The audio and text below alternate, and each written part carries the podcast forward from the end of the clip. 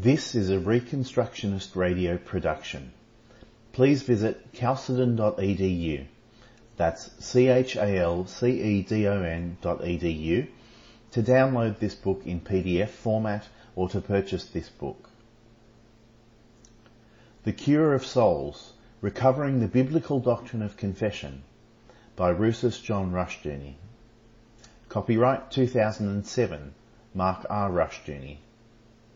Published by Chalcedon Ross House Books. PO Box 158, Vallecito, California 95251. All rights reserved.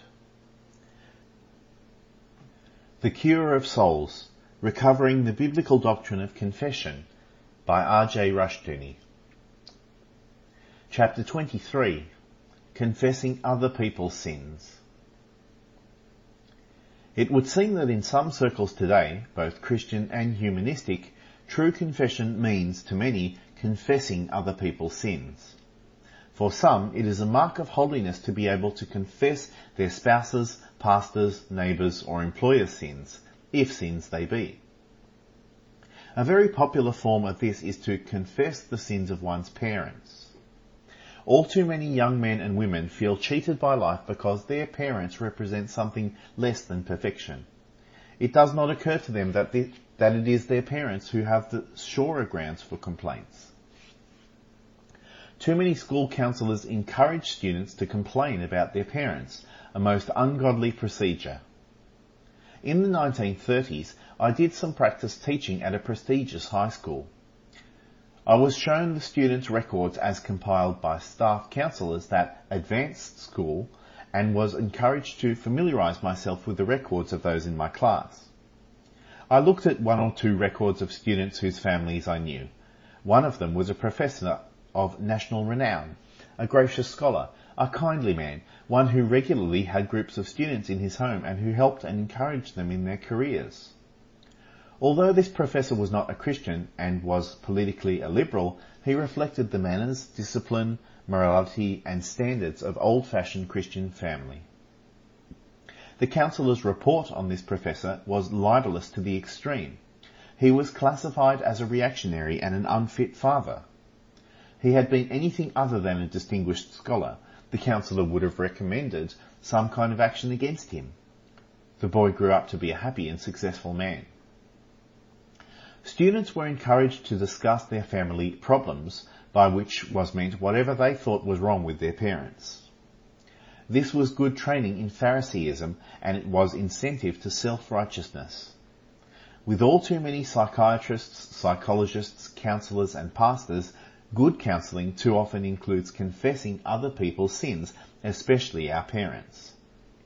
All this has fostered an evil generation. Such false confession marks individuals and also nationalities and races. We have developed professional finger pointers who make a life's work of confessing the sins of other peoples. Thus, many whites find it easy to confess the sins of blacks, Asiatics, Indians and others. There are enough offenders out there to make it easy to do so. But as Christians, we must believe that grace and growth in sanctification come from confessing our own sins. The Lord God nowhere pronounces forgiveness or a blessing on anyone confessing someone else's sins. African Americans in recent years have also become masters of such Pharisaic confessions. To hear some talk all evil was born with the white man, and blacks have only been victims. One wonderful pastor of a large black congregation with many black university professors as members had his pastorate terminated for calling attention to African American sins, including welfareism. The congregation wanted to hear about sins, but not their own. In the 1930s, as a student, I worked part-time in an antique jewellery store as an errand boy doing cleaning work and also sales with minor customers, that is, not the wealthy, well-known persons. Occasionally, another jeweller, an elderly Jew, would come in to chat with the owner, an old friend and a Florentine. The old man was a kindly person and a good storyteller who often chatted with me. On one occasion, in discussing his childhood in old San Francisco, he described his fights with Irish and Italian boys, who, in the verbal assaults, called him a Christ killer. The truth was, he said, getting somewhat emotional, he had nothing to do with someone killed in a place he had never seen. The truth was, he said earnestly, Christians were Jew killers, and he cited medieval incidents. I started to tell him two things. First, my people were being killed by Turks in those medieval centuries, and second, if today's Jews are not Christ killers, neither are today's Christians Jew killers. He was guilty of the same fallacy. My Italian boss told me to keep quiet and turned the conversation into a humorous story, and a friendly parting followed. But after the man left, my boss said sadly, he's a good man, but Jews will never admit that they are Christ killers. Confessing other people's sins, real or unreal, is a common and an international habit. In recent years, American Indians have learned this art of false confession and practice it widely. On the ecclesiastical scene, such confessions are a well practiced art. In this century, all the churches are so deeply involved in a variety of heresies, immoralities, offences and sins that they all need to be deeply in prayer and self-confession, not in mutual recriminations. Careful theological analyses and critiques are one thing when accompanied by a careful statement of God's scripture truth, but cheap virtue gained by confessing someone else's sins is another matter, a sinful one. Counselling today stresses such false confessions. For example, a man, irritated over a minor problem at work, provoked his boss into firing him. He wanted an excuse to feel sorry for himself, and this was a regular pattern with him. A very capable man, he went from job to job, soon angry with his superiors and creating incidents which led to his discharge. His wife, sick with shingles from his job migrations and tantrums, went to bed unable to take his drunken ranting.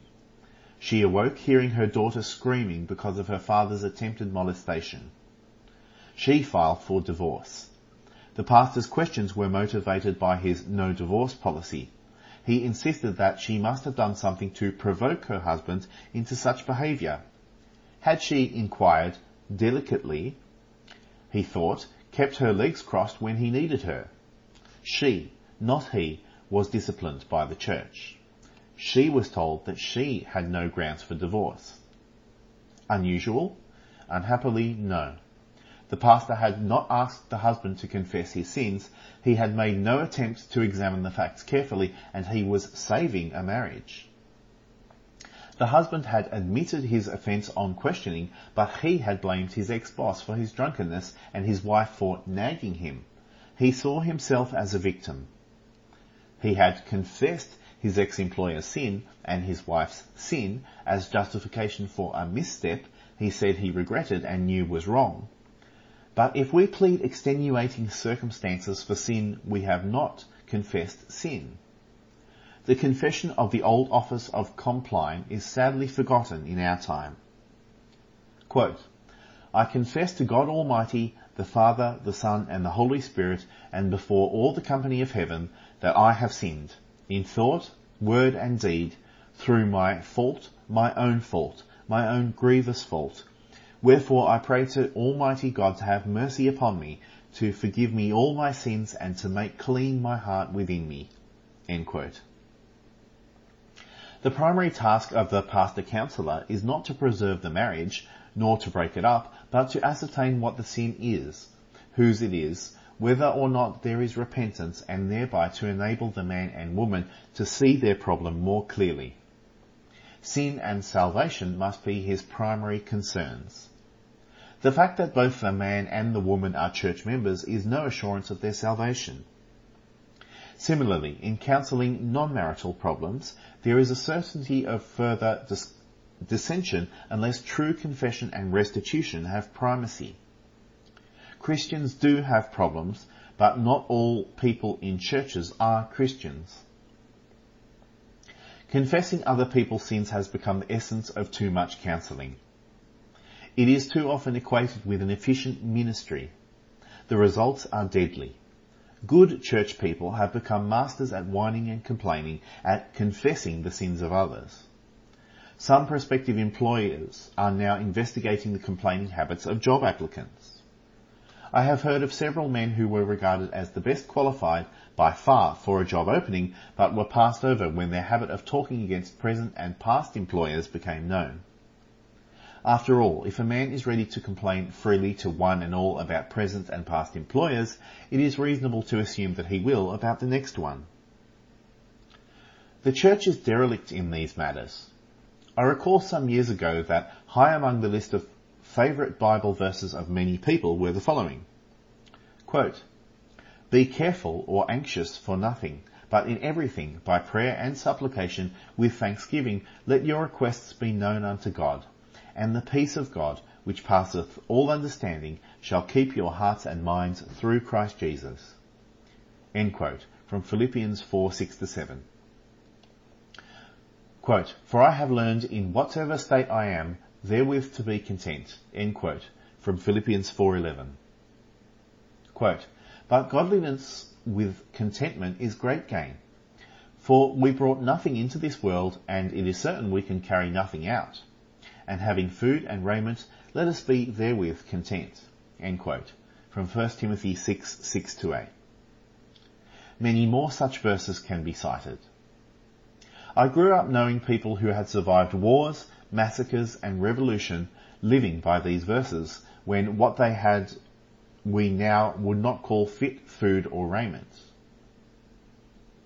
When they had the opportunity, they became the backbone of society free men and women who were builders and a thankful people. They confessed Christ and they confessed their own sins. One of my dearest memories was of a saintly, hard-working woman who had known a full complement of sorrows. She was always a happy woman, though twice widowed by massacre and barely surviving a famine. Although not a Catholic, her well-worn prayer beads were commonly in hand, one round of prayers to confess her sins and shortcomings, another to thank God for his grace, mercy and blessings. It is impossible for me to think of her, my grandmother, without joy and gratitude. She left nothing when she died except a rich heritage of faith and a godly confession. The Lord God will give you neither absolution nor grace for confessing other people's sins. Begin and end with your own, or face his judgments. This is the end of chapter 23. The Reconstructionist Radio Podcast Network brings to you a complete lineup of podcasts where you will hear practical and tactical theology. Our desire is not simply that you consume our shows, but that you also live out your faith in every area of life. We can talk all day long about these things, but if we fail to put them into practice, then we fail as ambassadors of Jesus Christ our King. Subscribe now to your favorite Reconstructionist Radio Podcast Network shows, or you can subscribe to the Reconstructionist Radio Master Feed, where all of the content we produce, including the audiobooks and audio articles, will pop up as soon as they are available. And don't forget to visit ReconstructionistRadio.com to volunteer as a narrator or to partner with this ministry financially. May the Holy Spirit stir you into action for Christ and His kingdom